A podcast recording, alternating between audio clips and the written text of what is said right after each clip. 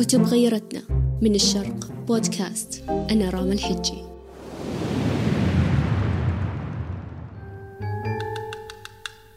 تقول الدراسات أن كل سنة ثلاثمئة وخمسة مليون شركة تنشأ حول العالم. تخيلوا هذا الرقم الضخم.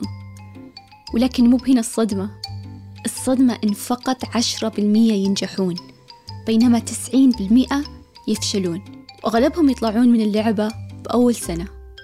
عشان كذا كتاب اليوم اللي بنتكلم عنه هو كتاب Good to Great، أي من جيد إلى عظيم، للكاتب جيم كولينز. جيم كولينز هو باحث ومؤلف ومتحدث ومستشار أمريكي، يركز على موضوع إدارة الأعمال واستدامة الشركات ونموها. وهذا الكتاب يعد من أشهر وأنجح كتاباته، واللي باع أكثر من أربعة مليون نسخة حول العالم. بعدما اكتشف كولينز الأسرار العظيمة وضعها لنا في منهجية قدمها لنا من خلال كتابه من جيد إلى عظيم. طب ليش الضجة هذه كلها؟ وإيش هي المنهجية؟ خلوني أقول لكم، إنك تبدأ شركتك الخاصة أصعب بكثير مما نظن. في أسئلة كثيرة ربما تدور في بالك، ومنها لماذا تفشل الشركات؟ ولماذا يصمد البعض الآخر حتى أنها تتحول عظيمة؟ هذا السؤال بذاته خطر على بال جيم كولينز، وقرر أنه يبدأ بحثه في دراسة الشركات العظيمة، كيف نجحت ولما سقط الآخرون. بعد دراسة كولينز للحصول على الماجستير في إدارة الأعمال في جامعة ستانفورد، رأى كولينز بنفسه كيف تدار الشركات العظيمة من خلال كونه مستشار في جامعة ماكنزي أند كومباني، ومن ثم مديراً للمنتج هيولت باكارد. بعد عودته إلى ستانفورد للتدريس وإجراء الأبحاث، أسس كولينز مركزاً للبحوث الإدارية في كولورادو لتعزيز سعيه لفهم ماذا يجعل بعض الشركات ناجحة والبعض الآخر لا. كيف سووها؟ حدد كولينز وفريقه مجموعة من الشركات اللي بيقارنونها. تضمنت هذه الشركات اللي كانت تعمل في نفس الصناعات وكانت جيدة، لكنها إما لم تقفز من مرحلة كونها جيدة إلى عظيمة، أو حققت نجاح قصير الأجل لكنها فشلت في الحفاظ على نجاحها. جمع الفريق أكبر قدر ممكن من البيانات عن كل شركة من إحدى عشرة شركة. أجروا مقابلات مع المديرين التنفيذيين اللي شغلوا مناصب في وقت انتقال شركتهم من جيدة إلى عظيمة، وبالتالي تجنب الفريق بدء بأي فرضية. بدلا من ذلك سعوا إلى بناء مبادئ من البيانات فقط، وأخذوا كل هذه الفوضى وحولوها لمفهوم من النتائج اللي توصلوا لها. تمكن الفريق بعد ذلك من إنشاء إطار عمل متماسك من المفاهيم التي استخدمتها كل شركة من الشركات الجيدة. خلونا نتعمق شوي، نتعرف على المكونات التي تجعل الشركات الجيدة تصبح عظيمة. المكون الأول، القيادة ذات المستوى الخامس. أظهرت الأبحاث أن القادة الذين أحدثوا التحول من جيد إلى عظيم ليسوا من يتمتعون بالكاريزما أو الشخصيات الكبيرة، ولكنهم الهادين الخجولين. هم الأشخاص اللي يتمتعوا بمزيج من التواضع والإرادة المهنية. تحتاج المنظمات اللي تسعى جاهدة بأن تنجح أن تمتلك قائداً من المستوى الخامس. في الكتاب يشرح الكاتب القيادة من حيث خمس مستويات مختلفة، مع كون المستوى الخامس هو أعلى مستوى في التسلسل الهرمي. اللي بقولكم إياه الآن هي سمات القائد من المستوى الخامس. يفكرون أولاً وقبل كل شيء في نجاح شركتهم، ثم الثروات الشخصية. هؤلاء هم القادة الذين يتسمون بالخجل، ولكن يظهرون إصرار شديداً في إنجاز المهمة. يفكر هؤلاء الأشخاص في مستقبل شركاتهم بدونهم، كيف تقدر تكمل الشركة حتى لو ما كانوا فيه. تلاقيهم متواضعين، ونادراً ما يرغبون في التحدث عن أنفسهم أو إنجازاتهم، ويفضلون مشاركة الفضل مع الآخرين، على عكس قادة الشركات الجيدة اللي ممكن يكونوا مهووسين بأنفسهم. قادة المستوى الخامس يقسمون دائماً الفضل في النجاح إلى الآخرين، وإذا لم يكن هناك من ينسب إليه الفضل فإنهم ينسبون الفضل للحظ.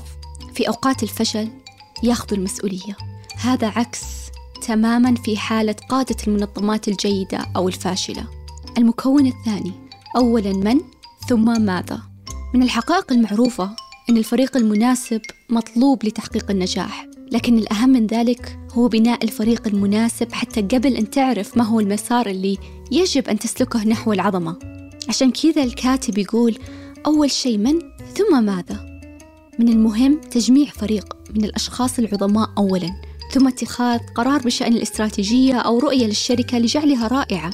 السبب الرئيسي هو أنه عندما ينضم إليك الأشخاص من أجل استراتيجية الشركة أو اتجاهها، ما في ضمان استمرارهم معك، أو حتى ما تدري إذا تقدر تحفزهم نفس القدر إذا غيرت الشركة مسارها. لكن أولئك اللي هم في الفريق بسبب شخص آخر في الفريق بيكونون دائما جاهزين لجعل الشركة رائعة بغض النظر عن اتجاهها.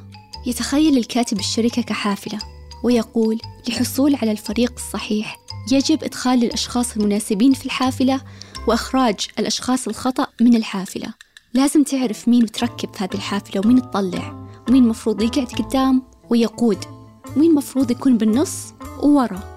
يستخدمون مهاراتهم بناء على القيادة. من المهم أيضاً أن تكون صارماً في قرارات الأشخاص. في ثلاث طرق عملية ممكن تساعدك. إذا كنت شاك توظف الشخص ولا لا، أجل لا توظفه.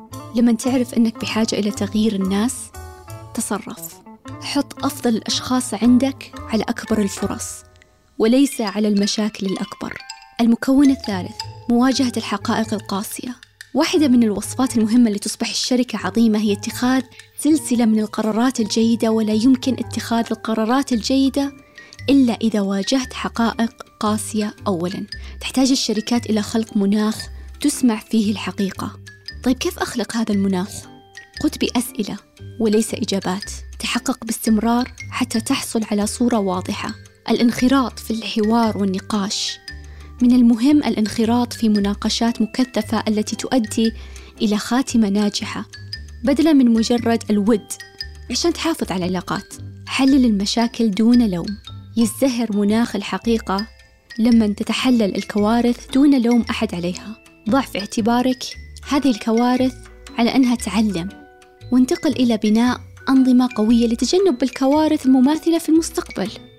المكون الرابع: مفهوم القنفذ. تعرفون القنفذ؟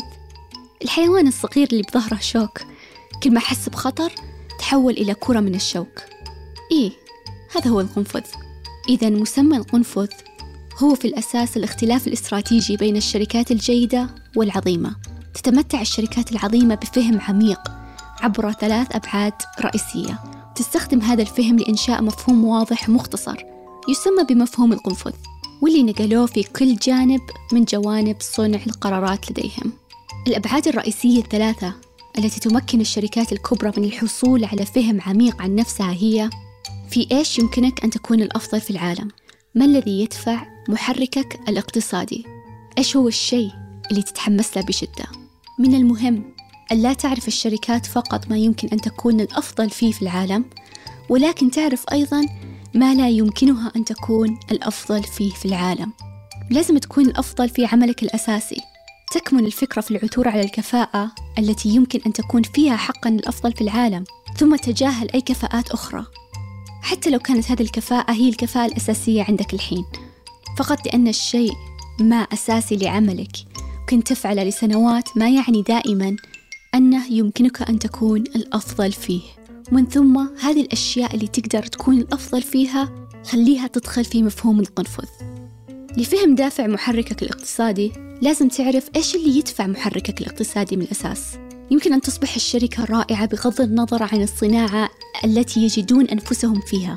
المفتاح هو بناء محرك اقتصادي هائل يعتمد على رؤى عميقة حول واقعهم الاقتصادي. الجزء الأخير أن يكون لديك فهم عميق لما أنت متحمس له. فقط عندما تنغمس الشركات في الأشياء التي هي متحمسة لها حقاً يمكنها تحقيق نتائج تفوق التوقعات. لما تجد الشركة مفهوماً موحداً يربط بين هذه الثلاث عوامل، فهذا هو مفهوم القنفذ. مفهوم القنفذ هو النقطة المشتركة بين هذه الثلاث عوامل. الكثير من الأحيان الشركات الجيدة اللي تحولت لعظيمة بدأوا البحث عن مفهوم القنفذ المحدد، وعلى الرغم من أن الأمر استغرقهم في متوسط أربع سنوات للعثور على هذا المفهوم المحدد، إلا أنهم لم يتراجعوا عنه بمجرد اكتشافهم له. المكون الخامس: ثقافة الانضباط.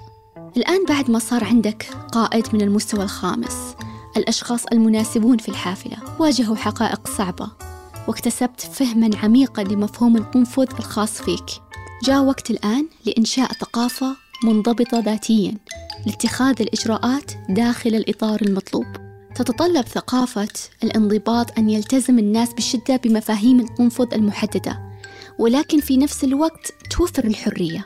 الشيء الآخر اللي ينطوي عليه ثقافة الانضباط هو قول لا لجميع الفرص اللي ما تتناسب مع مفهوم القنفذ. لازم يكون هناك في التزام بمفهوم القنفذ اللي يتطلب من الشركات التركيز فقط على الأشياء اللي قرروا أنها يمكن أن يكونوا الأفضل فيها، لا تتشتت وتضيع. في الختام، أظهر البحث أن كل الشركات اللي قدرت تتحول من جيدة إلى عظيمة مرت بكل المراحل اللي تحدثنا عنها سابقاً. أظهر الكاتب أن الشركات الكبرى ما طلعت القمة بسبب حدث درامي، بل بالأحرى سنوات أو عقود من الالتزام بمبادئها الأساسية، والبناء في هذه العملية واكتساب الزخم ببطء، والوصول في النهاية إلى نقطة انعطاف الاختراق. وهذا باختصار ملخص كتاب من جيد إلى عظيم. أتمنى أنكم انبسطتوا في هذه الحلقة، وعلمونا إيش الكتب اللي ودكم تسمعونها المرة الجاية. شكرا لكم.